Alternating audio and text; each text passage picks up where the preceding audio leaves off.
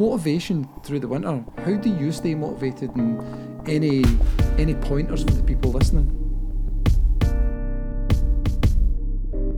You know, we can't wait for weather windows. You either do or you don't when it comes to training in the winter. I love running in the dark. It makes it feel like an adventure for me, even doing like an easy 10k.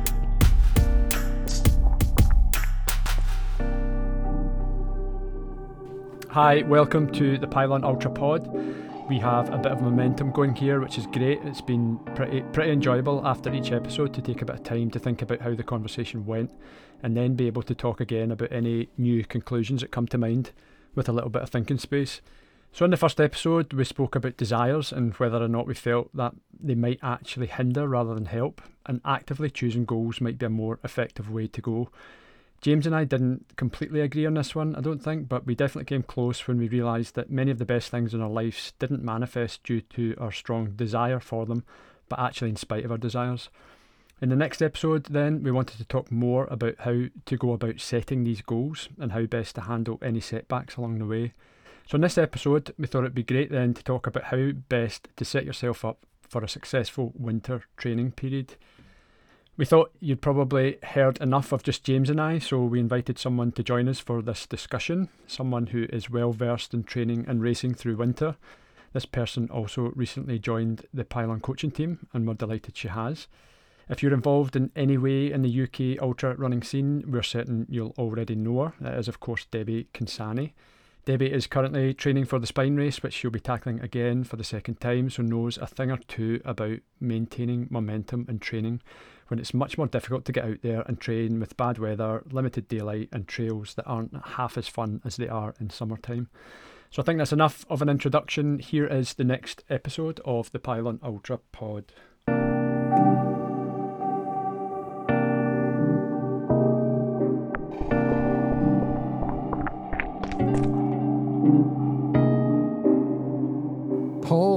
Debbie, welcome. I get to do hosting duties today as opposed to answering all the questions and getting turned around in circles by Paul's questions and thoughts. So it's really nice to be on this side of the conversation today. And frankly, given we're talking about training in the winter, probably no two better people to go through that conversation. As Paul talked about about an intro, Debbie's done the spine.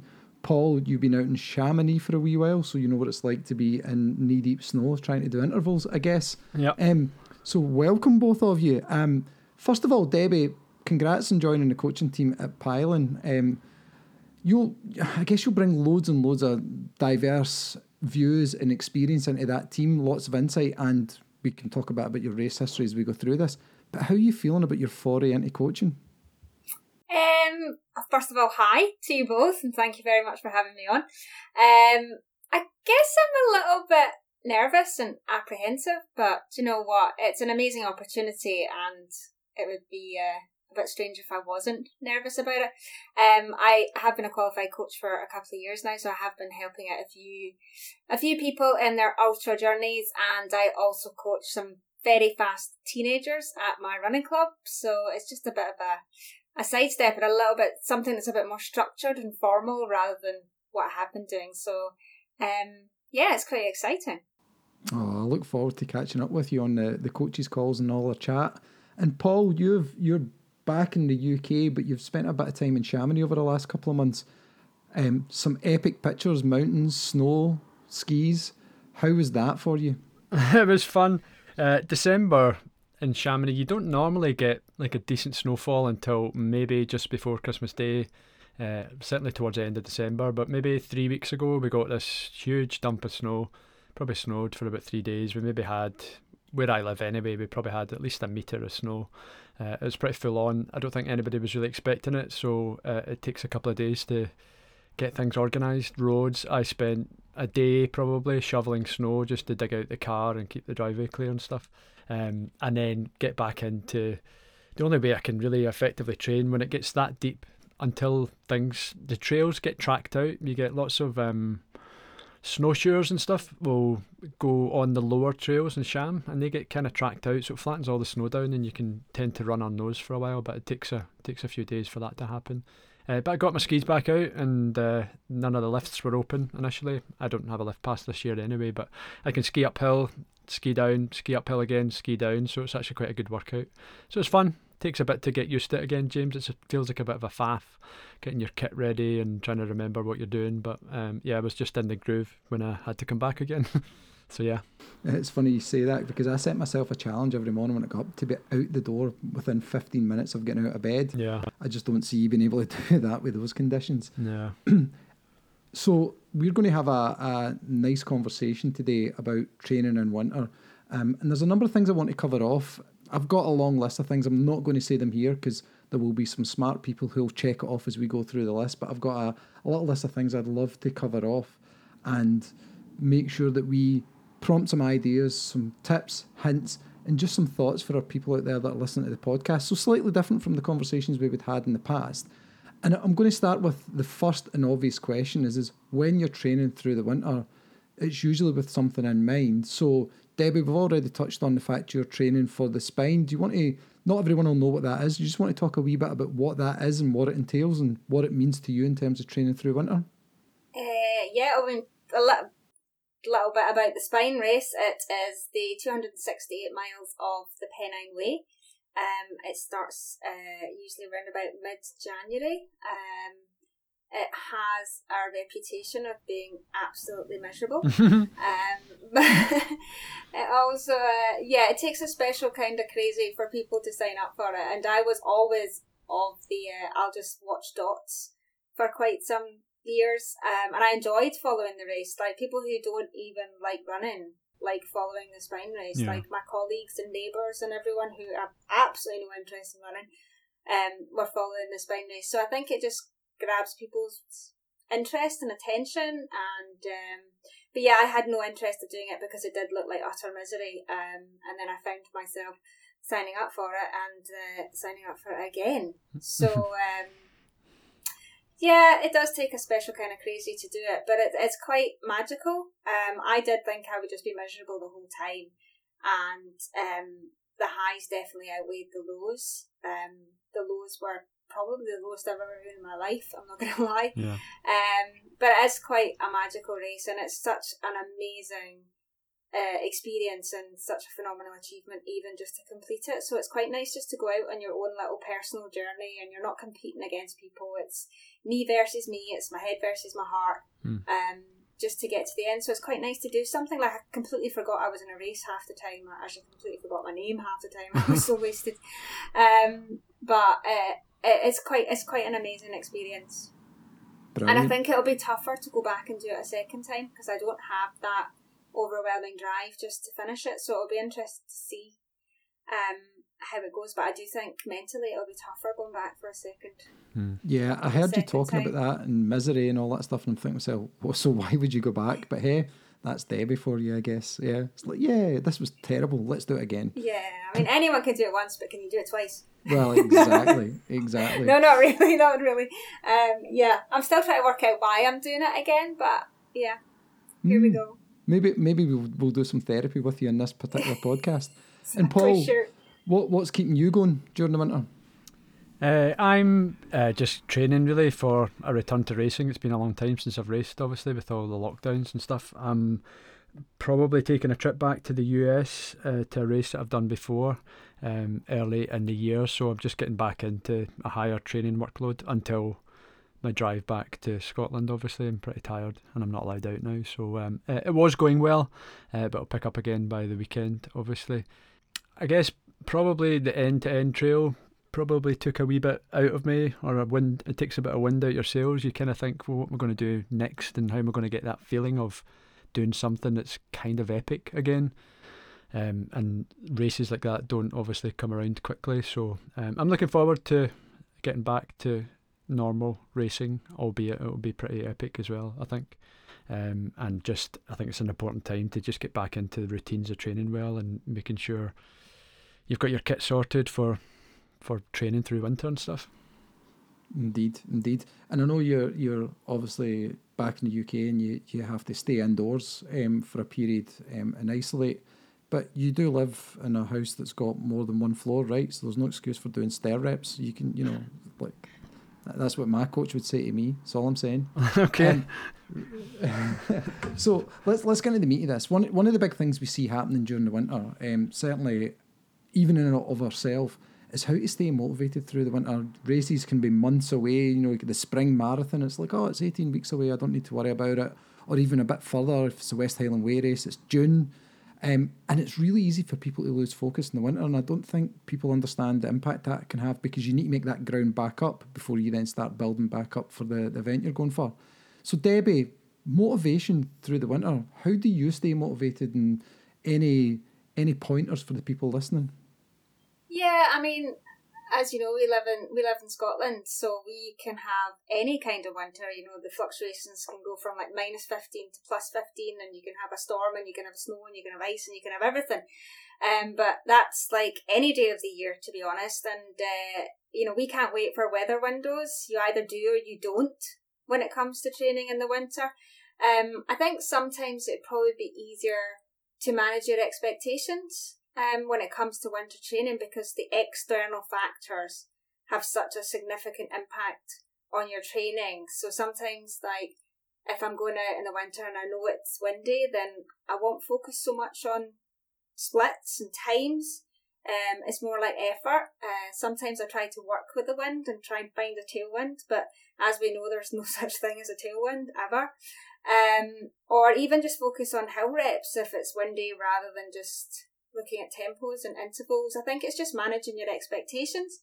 Um, or even use the winter months to focus on quality rather than quantity. So you can knock back some of those junk miles and focus on, you know, park runs or cross country or all those really fun things that people like to do. Um, so I just think there's the winter months you could do things a little bit different and you probably have to manage your expectations and manage your time a little bit better. Um, I don't like doing intervals and rep sessions in the dark. Paul will tell you this. um, I really struggle in low light from my eyesight, and I get nervous that I'm going to trip and fall. Mm. So, um, you know, if I'm doing something, I'm trying to do it during daylight hours, which can be quite a struggle. So yeah. I've just got to manage my time as well as my expectations a little bit differently in the winter. But you know, the motivation and the commitment's always there. Um, I'm just probably a little bit kinder to myself in the winter months. That that's interesting because what you're doing is you're you're reevaluating your relationship in real time with what you're trying to achieve in the moment and taking into account those external factors.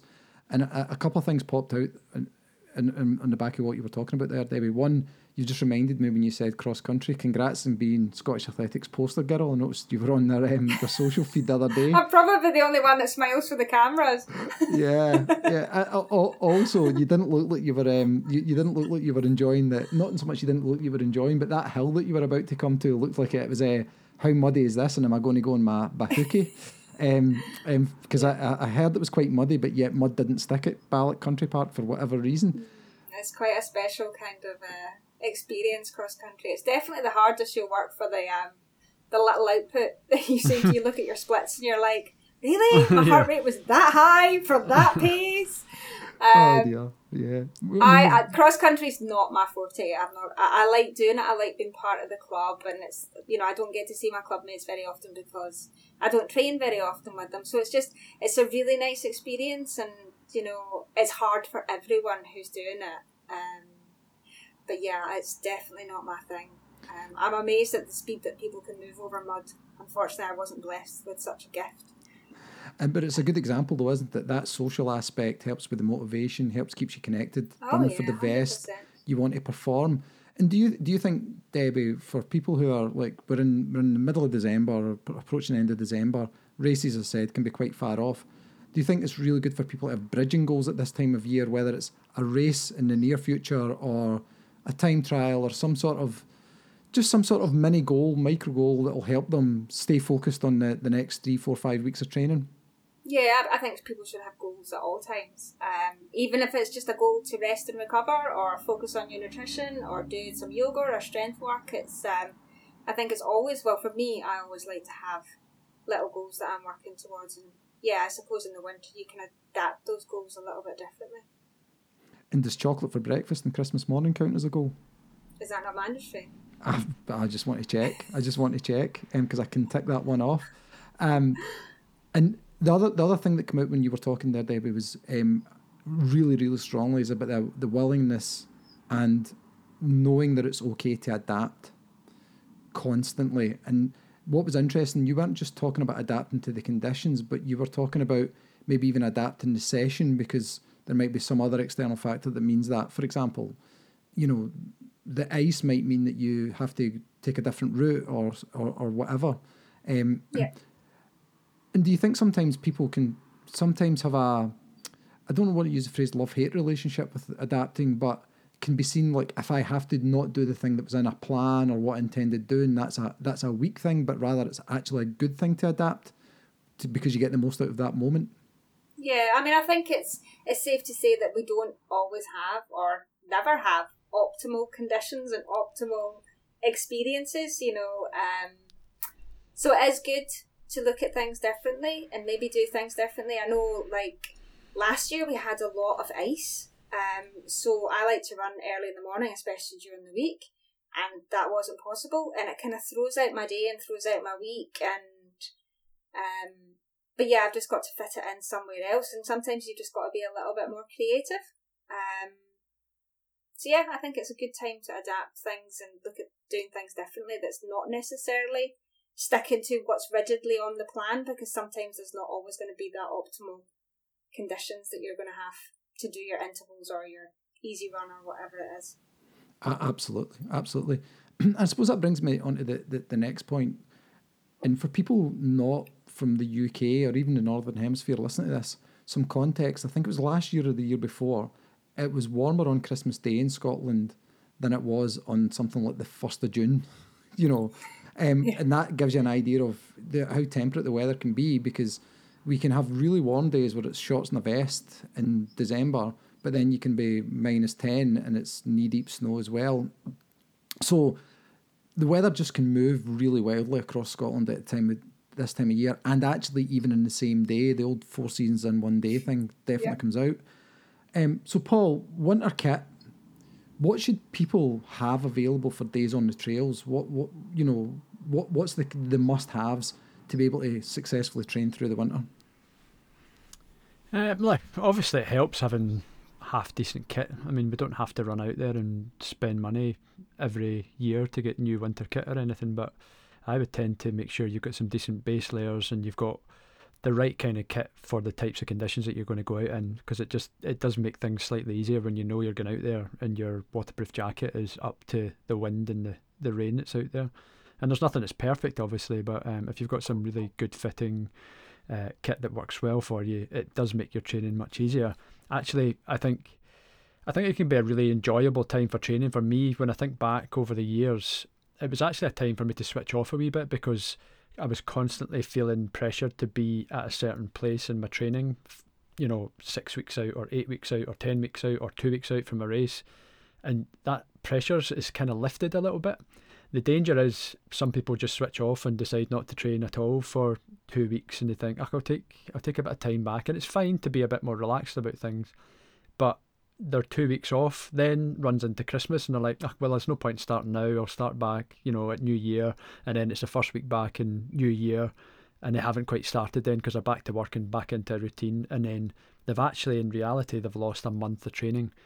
They they really disciplined and high performing athletes have already had a really good base period along there. And yes, they can change plans and change sessions, and but you're maybe not doing the same intensity. You're definitely not doing the same volume, but they've already built that really important base, and they're already you know four weeks ahead of other people. And then when you get into week two in January, people are like, "Oh, actually, my race is only ten weeks away, or it's twelve weeks away," and it all becomes very close then and then people start to panic and they try to do too much and, and then other things can happen in their training. So i think it can be a really enjoyable period as long as you're you're re-establishing some routines and you're getting yourself out there. And it's fine if you can't do intervals because it's icy or you have to cut your long run sh- short because the weather's so terrible and you went up some hills and you were blown off the top or whatever then it's fine.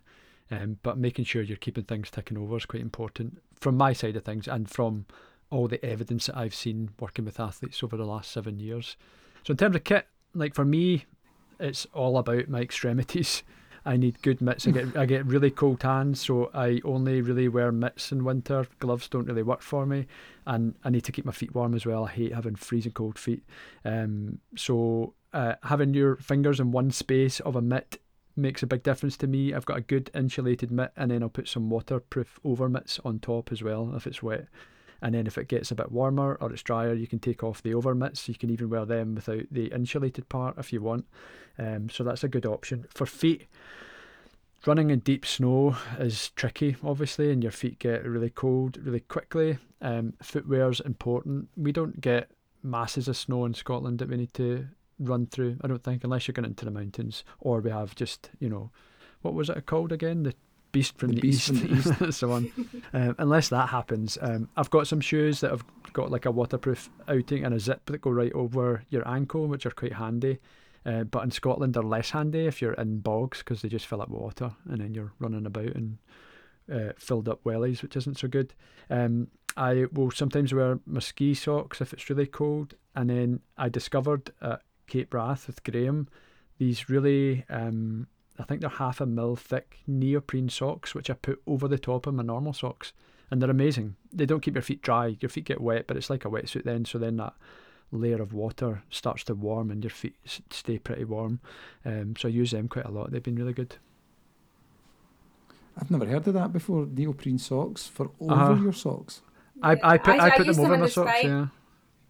I had like lightweight merino socks, and then I had the the waterproof socks on top of them, the knee length ones. Oh, the DexShell ones or whatever. And, You're a big fan of those. Yeah, I, I, I, don't, I don't want to name a brand yeah. here. No, it's okay. but, you can um, you can name a brand. I uh, the DexShell socks and also the sealskin ones. Yeah. Um, they're really they're really great. Um, I learned the hard way though that you need to put waterproof trousers on top because if your leggings get wet, the water just rolls down the leggings yeah. into the socks and therefore pools because the water doesn't dispel.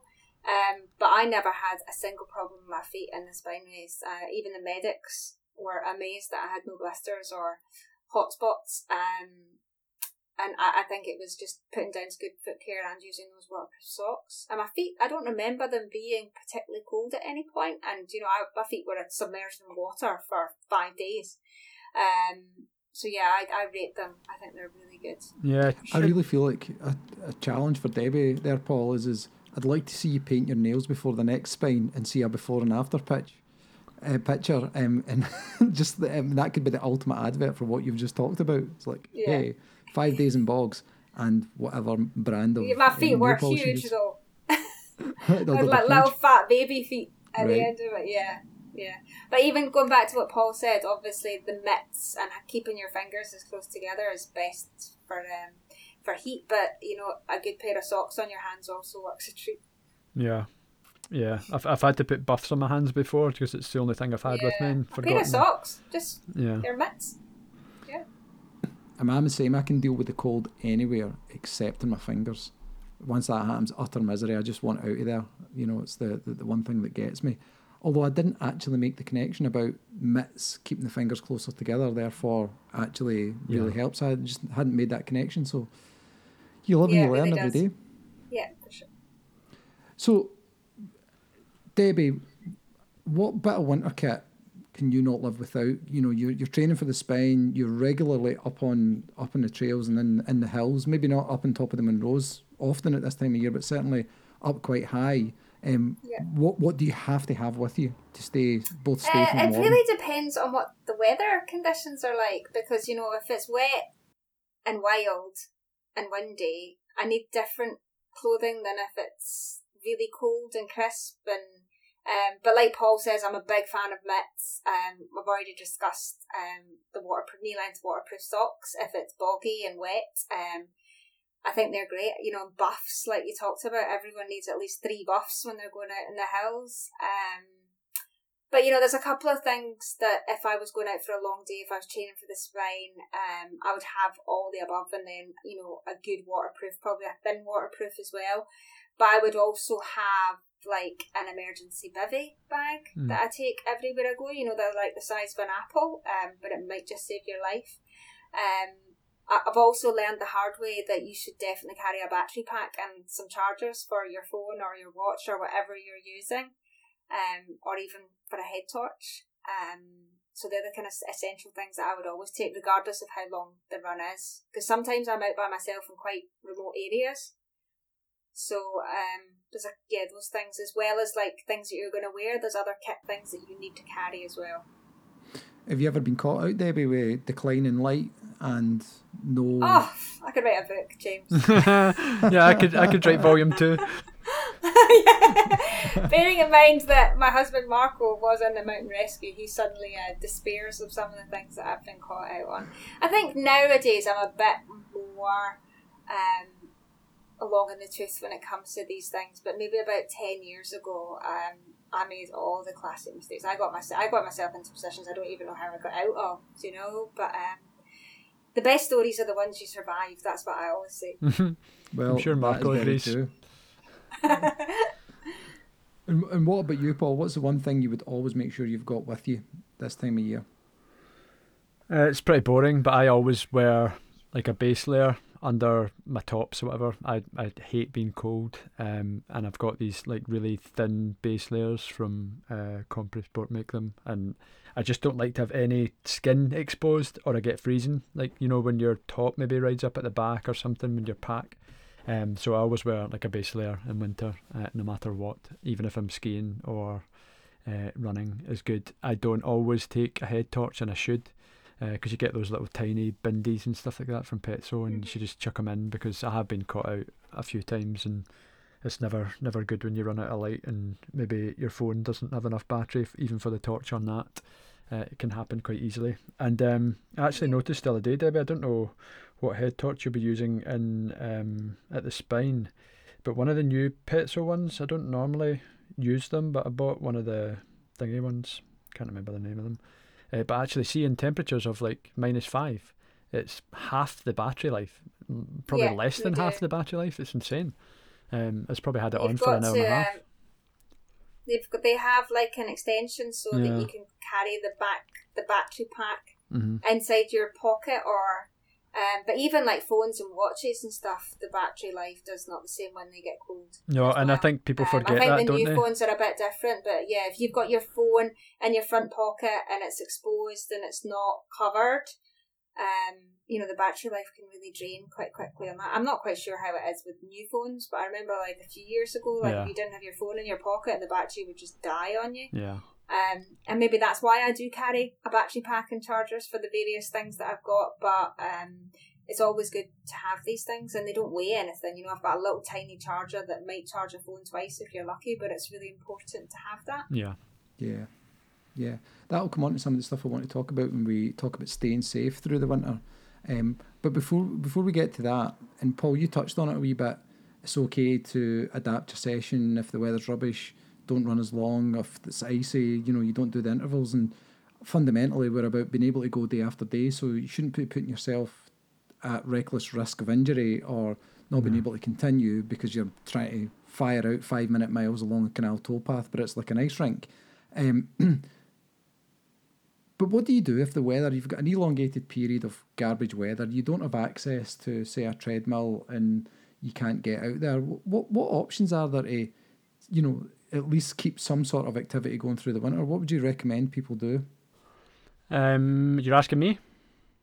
Yeah, Paul, you go first. All right, sorry. Um, I was thinking um, about that actually, and what I used to do when I lived in Scotland through winter. Um, sometimes you knew the weather was going to be terrible, and normally I would drive somewhere and get into the mountains, even in winter, or at least some trails um, but occasionally you're just like, I don't know if I can face it today. It's really windy. I'm tired, but I need to do my long run. Actually, I would um, decide to take a run into Glasgow, right? So it was like eight miles into Glasgow. I'd put a pack on. I'd say, right, okay, I'm going to go and do my long run, maybe some music. Um, I'd put a pack with like a change of top and stuff in it. I'd take my wallet my phone. Um, and then I'd run into Glasgow. I'd run around a few sites and some nice places. I'd run to get somewhere to eat, and I'd go into. I would normally stop at um, Stereo in the West End where Ian works. Big shout out Ian. Um, and I'd uh, go into the toilets, change my top, sit and have some lunch, and then I'd get back out again, and I'd run a bit more around Glasgow, maybe stop at a shop and check out some gear, uh, and then maybe pick something up for dinner, and then run home. And I actually felt like a, a really different change, and it actually felt like you were doing something that was a wee bit of an adventure. All right, it's in a city, and I don't normally run in cities and stuff, but actually it was quite good fun. You just run about and you see some different sights, and it doesn't feel like you're you're out there getting blown off a mountain. Um, and I used to quite enjoy that. I would do that once every few months, maybe just for a bit of a change. And that could be something that's worth doing. And just take your time about it and stop and have a coffee if you want. Um, and it helps if you've got a change of clothes that you can get warm again before you go back out. But that was one top tip from me, really. Interesting. So you basically combine your social shopping and city city sightseeing with a uh-huh. um, for a full day out. Uh, interesting. Uh-huh. Debbie, what about you? Um, well, I suppose quite similar to Paul, except I actually live quite close to the city centre in Glasgow, and I, I think I explored every single street in the city centre during lockdown. Um, and I think people are sick of seeing my pictures of street art, as you know, I'm, I'm obsessed with street art. Um, uh, I just think, uh, yeah, going to find a route that's probably going to be easier to run on if you can drive to it, but even having um, you know, the, the spikes for your shoes and probably having spikes for pavements and spikes for off road stuff. Um, you know, probably buying them in October and not waiting to the first sign of black ice and then realizing that everyone wants them. Um, so I've always got those handy. Um, or even if it's snowy or icy, you know, just going to like a park or finding some local playing fields that you can run around as mm. well. Um, there's very few times where I wouldn't find an alternative or just suck it up and just get on with it.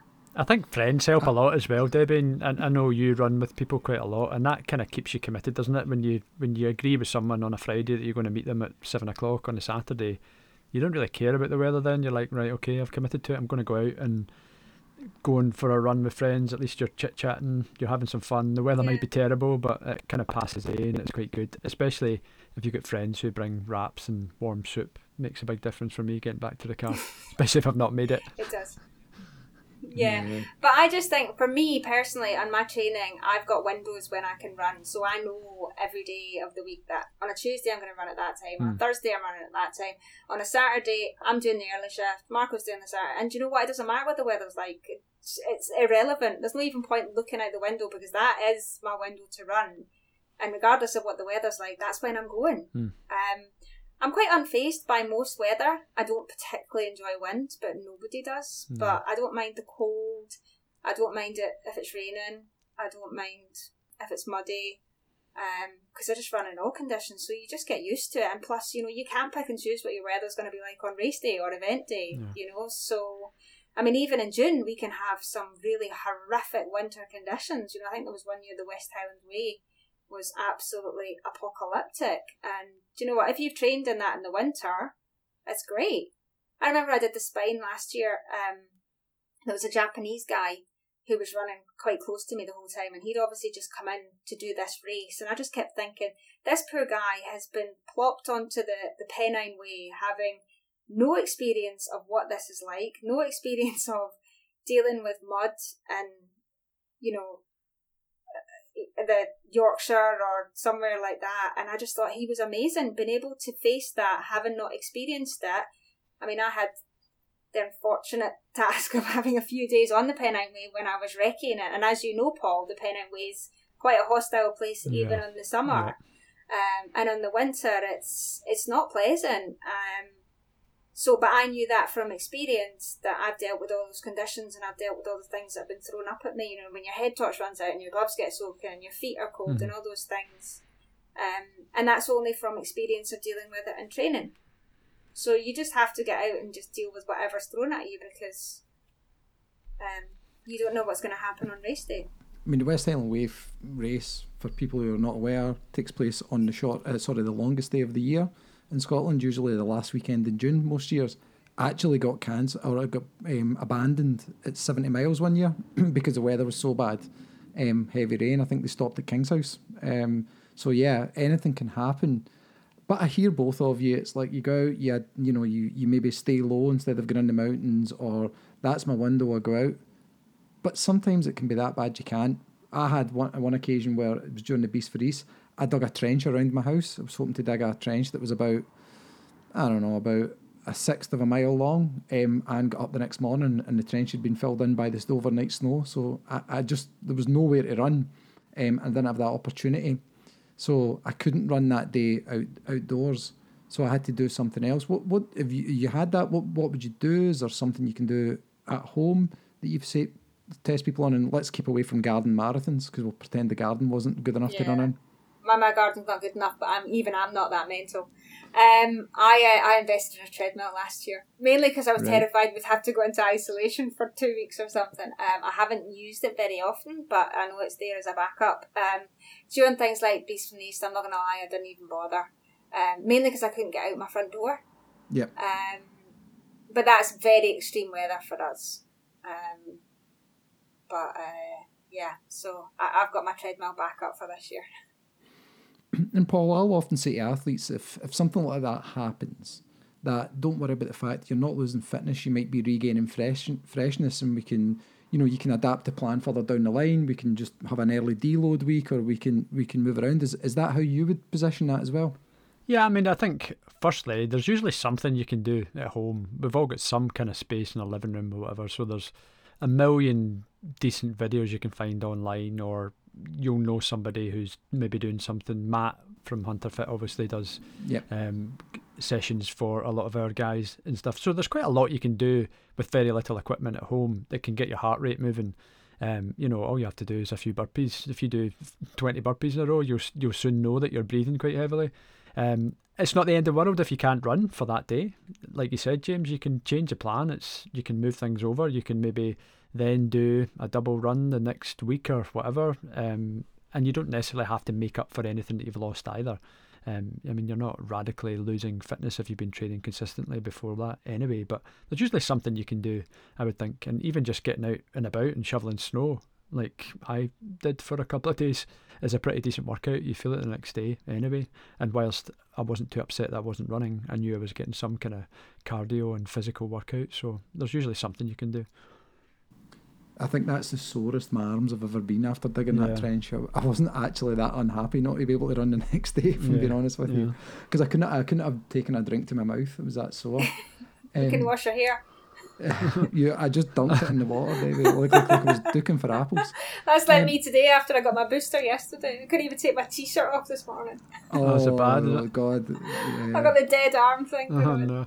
Yeah, but I think during things like Beast from the East, I mean, I didn't run for a few days, but I took the, the view that I've been running for the best part of 20 years and taking a few days off rather than trying to battle through something um, was probably doing me more good than uh, harm. So, Yeah, there's a fine line between sucking it up and um, staying safe, which actually brings me on to my next point. Training in the winter can be really hard from the point of view of feeling safe. So, Debbie, you you're like me, up early, get it done, back home. You're used to running in the dark. You're used to going out in the trails on your own.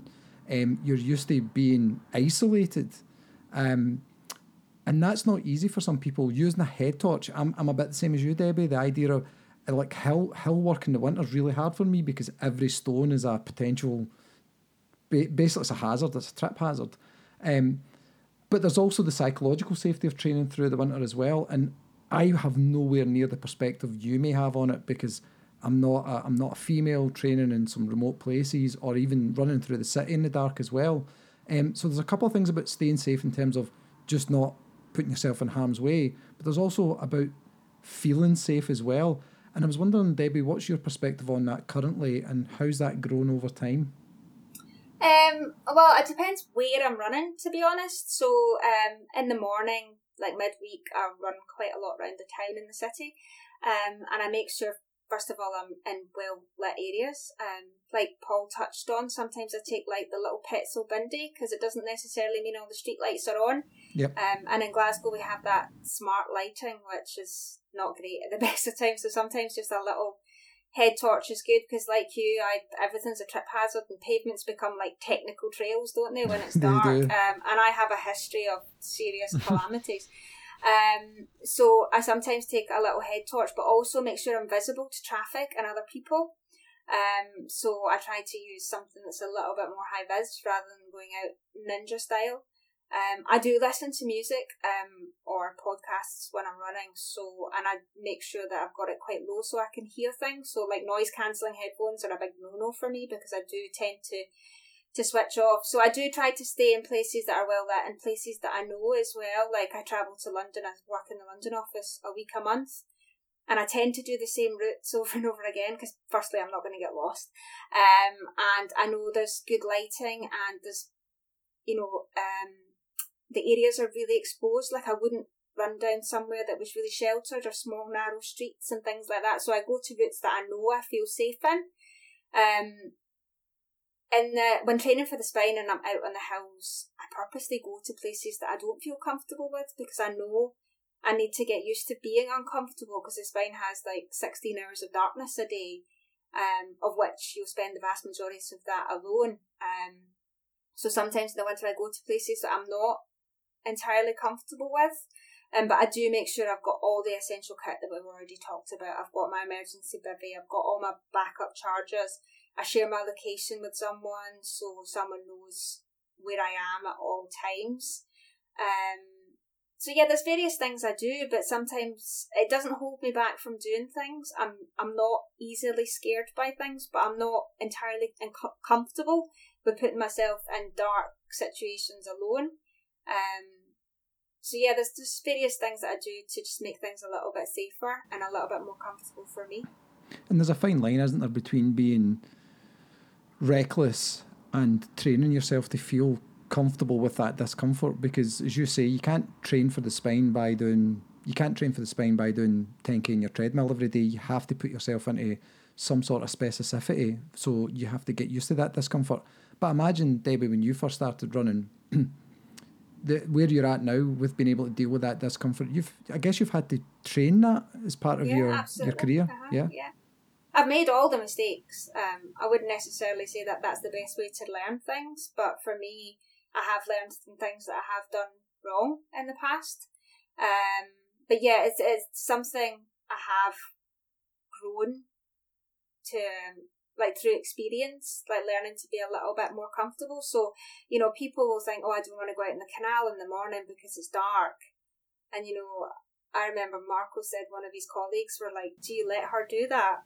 he was like, "Have you met my wife?" you know, no, she I can lets imagine. me she lets me um, and it's just, uh, yeah, I don't, I don't feel like it's comfortable. But I always find like, you know, out on the canal or out in the house, you know, if you do bump into people, they are, you know, there's a high probability they're there to get away from people the same way you are. Um, but yeah, I mean, I wouldn't start advising people if they were in a situation, a dangerous situation. Um, but there's things you can do to make yourself feel safer, and if something did go wrong, that you would feel a little bit more safer as well.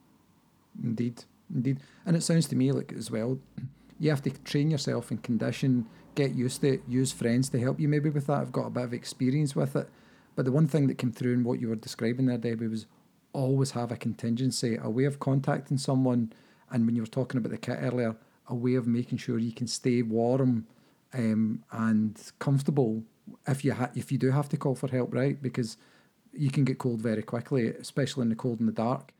And Paul, what what were you any builds on what Debbie's just talked about?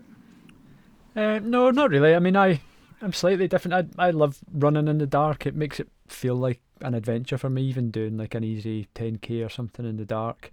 Um, when I'm in Chamonix, I'll, I'll go out every night even if it's just for a walk or whatever, into and you're straight into the dark where I live, um, onto some trails, and um, yeah, it, it's an important part of my running, really. I think, but I totally understand why people are nervous about it. So, like, if you were interested and keen to maybe give it a try, then you would definitely stick to some routes that you know pretty well during the day initially, and just go and do a short run. And if you have to walk some of it, then walk some of it and maybe see if you can sort out a meet up with a friend and go and do it as a kind of midweek mini adventure. Go and run a 10k around a local park. Or I remember years ago we did one uh, at Mugdock, and it was just a head torture thing. And I didn't, I just didn't realise there was a bunch of people came that had never run in the dark before, never run with a head torch, and I just assumed. Well, everybody's been out with a head torch and run, but um, lots haven't, and I totally understand why people are nervous about it. But it can actually be another dimension to your running that makes it quite good fun. The only one thing I was thinking about there, Debbie, actually was what do you do if you're out and you maybe see somebody running on their own and they might be ahead of you and you're maybe going to go and pass them?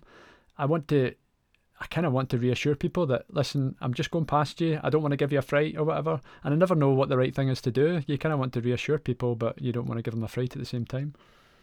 Yeah, I think in years gone by you would start coughing, but maybe you don't want to do that now. Oh right? yeah, exactly. um, I don't know. I, I've seemed to have scare people all the time. yeah. Um, I think I'm quite. I think you're the same as me, Paul. We're quite light on our Uh-huh, feet. uh-huh. Um, sometimes like scaring people, especially Neds in Glasgow, is like my second favourite part um, suddenly become really paranoid that comes chasing up behind them.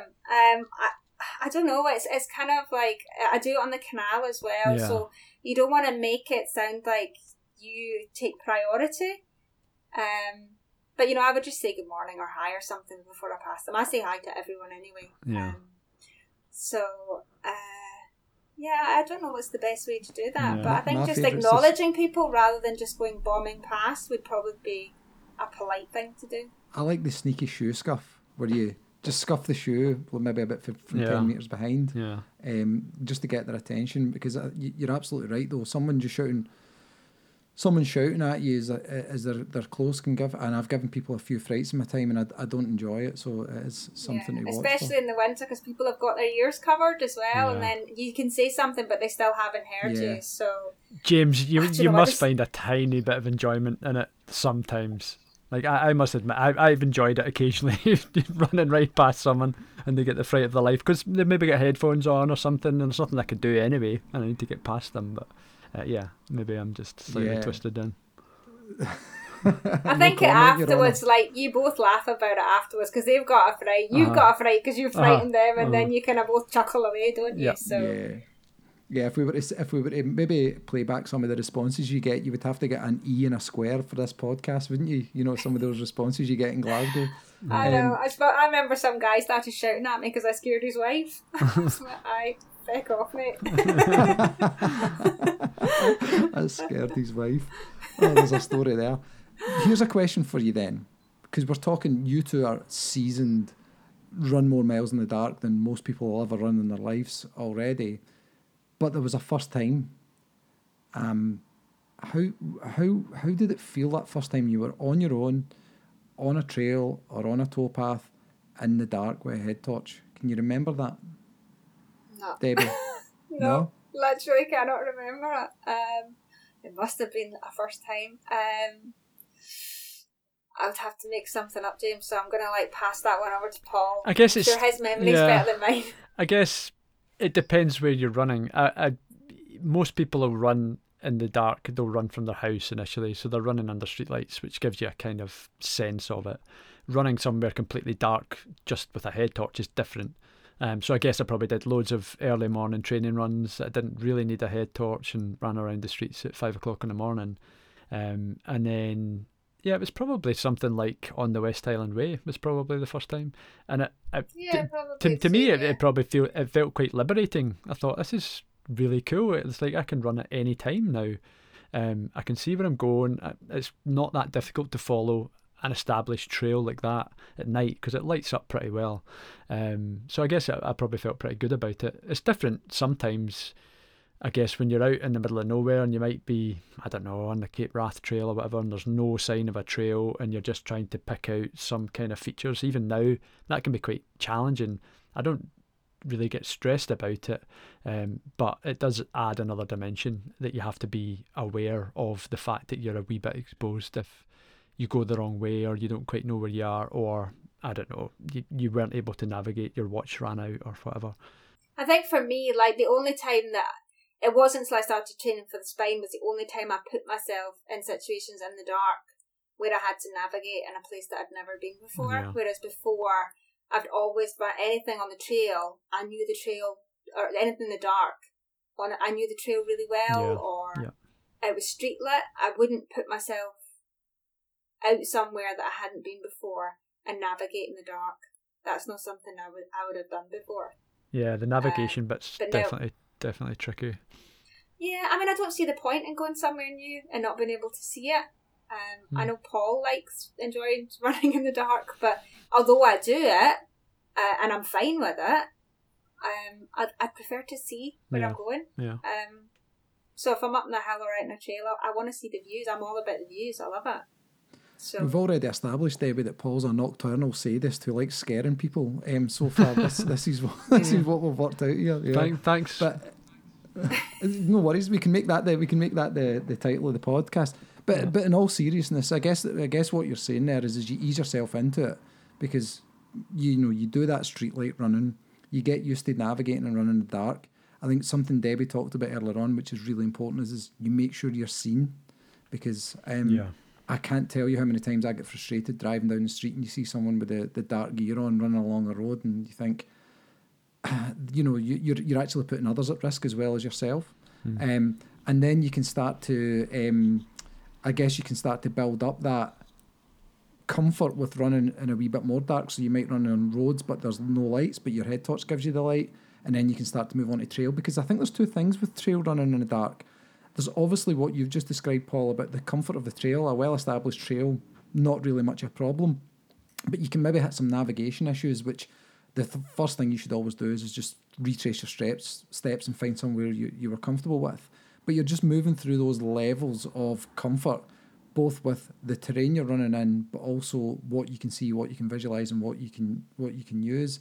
And I, I, and the reason I was asking what your first time you ran in the dark, I was reflecting on my first time I ran in the dark, and um, and when I say in the dark, sorry, I mean off road, needing a head torch to to run, and the feeling of liberation, the word you used earlier, Paul, was incredible, but the fear I had as well because I'd never done it before, and everything had eyes, mm-hmm. everything had eyes.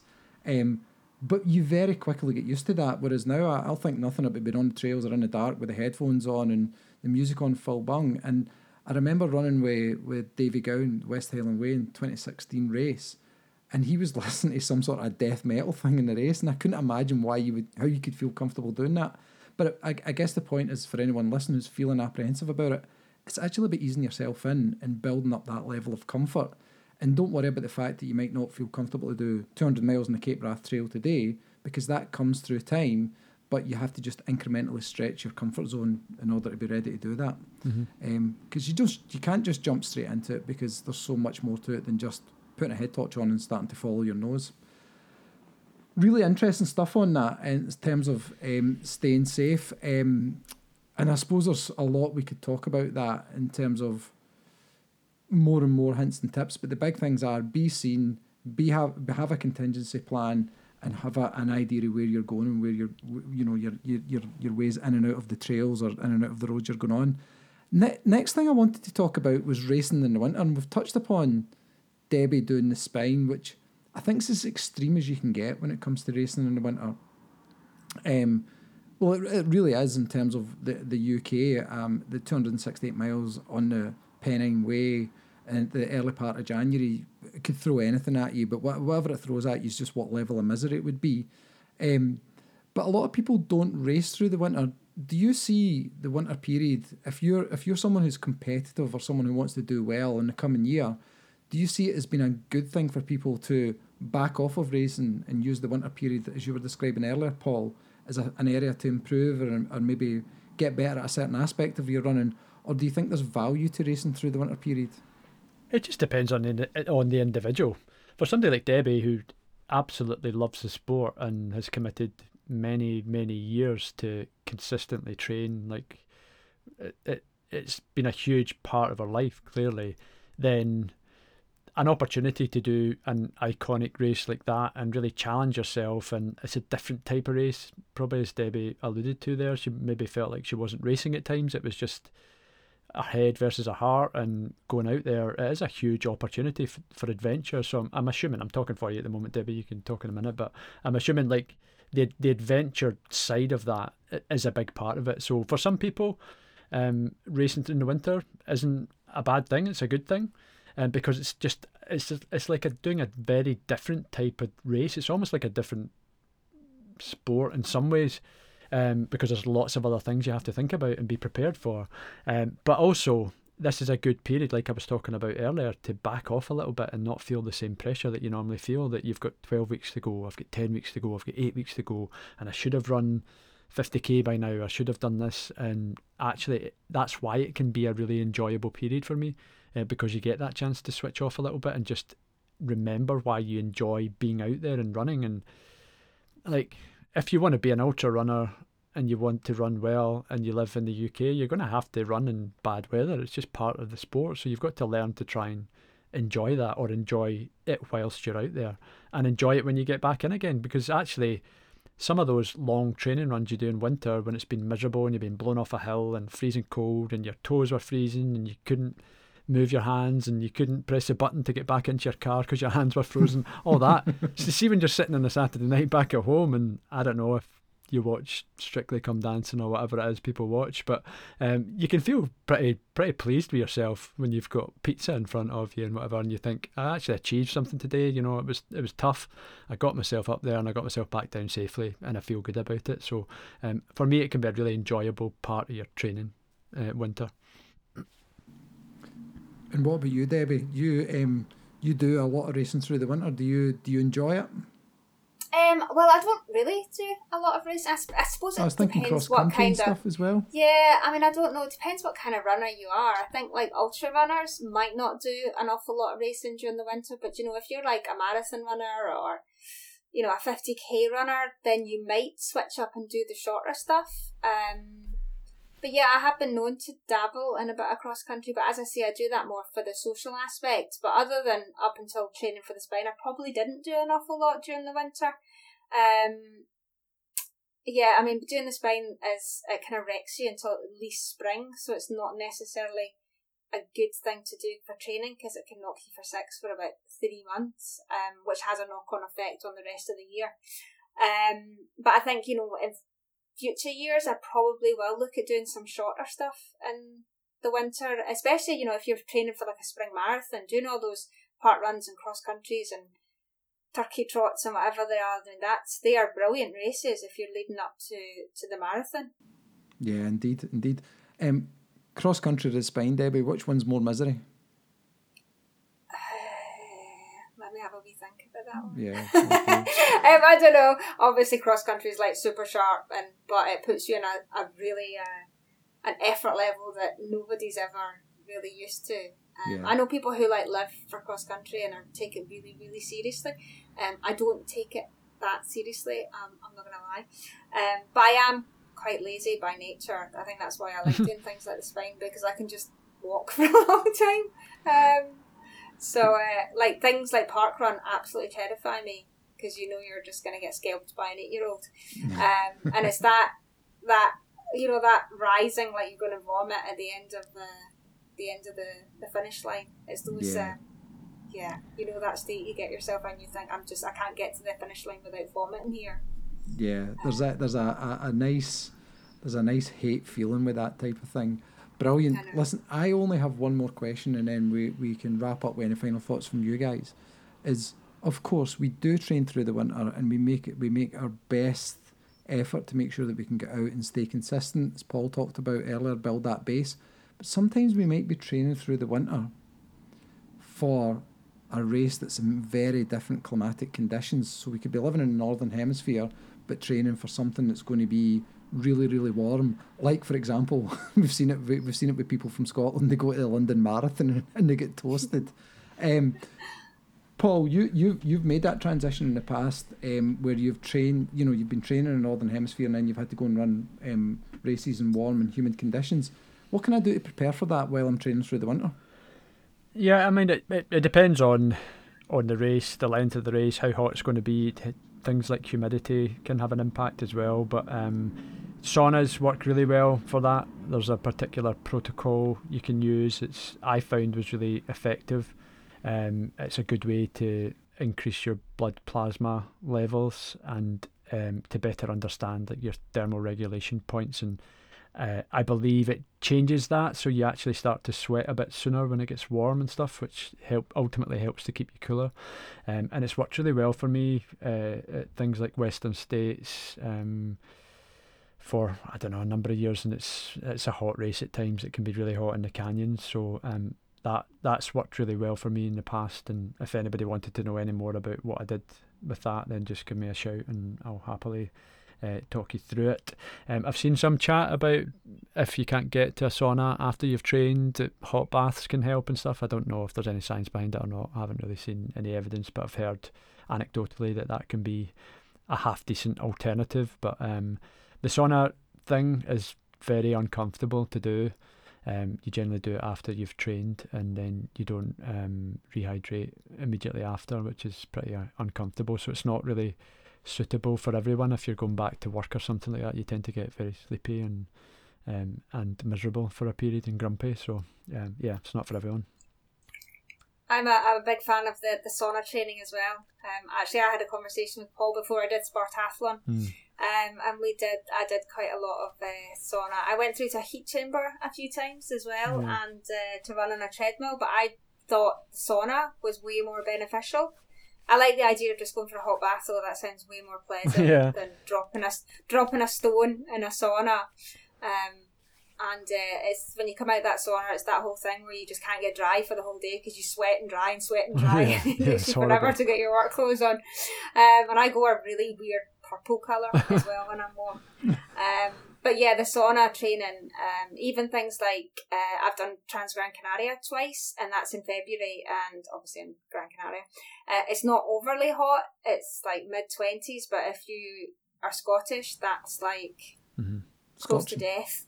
yeah, it's like uh, very very warm. So um, even training for things like that because there's a lot of um, steep climbs, and in the winter in Scotland, it's kind of hard to go up quite high and replicate. Mm-hmm what you'll experience in Gran Canaria. So I did, you know, a lot of reps of like a thousand foot hill and stuff so that I could just practice going up and down hills and I did some sauna stuff as well, which helped me adapt to some of the heat before I got there. So yeah, yeah. there's various ways around it. That that's really interesting as well, Debbie, because I was thinking about the climatic conditions, but actually what you what you touched on there as well is is sometimes you can't replicate the ascents and the descents purely because of the practical nature of it.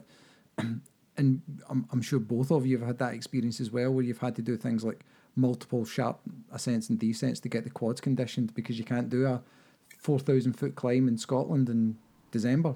Yeah. Well, you could, but yeah. I don't think going up the Ben in December and repeating that would be enjoyable for you or mountain rescue too often. So yeah, it's, it's, re- it's really good points. Not just how you feel, but also how you how you condition. Yep. Yep. Wow. I mean, we could talk a lot about this subject and go deeper in some of the, the, the facets that we, we've talked through. And I'm sure if there's people listening, maybe if they've got any questions they want to ask, they can they can at both of you on social media. They can at me if they want, but I wouldn't do half the stuff you two do. So I'll just be deferring to you. Like everything I've listened to here just makes me want to. Well, I'm going to do hill reps after this, and the hill's about two two minutes long, and I'm like, oh my god, that's a climb. um, so the stuff you two do and why we spoke to you two about this particular subject today is both mind-boggling, but you're deep in the experience of that. So for anyone listening out there, please just at Pyllon or Ultra DMC. Is, is it Ultra underscore DMC? I can never remember. Ultra Run DMC. Ultra Run DMC. Of course, Run DMC. Uh-huh. Yeah. Yeah, uh, it's like that. And that's the way it is for anyone listening. Um, so it's been really, really brilliant to hear you hear you talk this stuff through. It's only an hour long, so it's not going to cover every single facet. We may revisit it in some future conversations, who knows. But any last thoughts or any last hints or tips from you, Debbie? Uh, no, I think we've covered off all the meta topics all the meta topics. Love it. Paul? I was going to ask you both, actually, very quickly, top of your head, what's the best piece of running advice you can remember? And you probably had loads of advice over the years that you can't remember, but is there one small thing that you can remember that stuck with you? I, I will jump in first. I remember someone said to me, dress for mile two. And I, I always think that's the best bit of advice. Yet, every single time in the winter, I'm always running about with something tied around my waist. because I cannot commit to going out without some kind of waterproof jacket yeah. or a long sleeve, especially if I'm running about town. And I've always got something tied around my waist. So dress for mile two. You know, and you say that, Debbie. I am the opposite. I dress for mile zero. I, yeah. I don't know if you remember, Paul. I was doing um, when we done the first endeavour.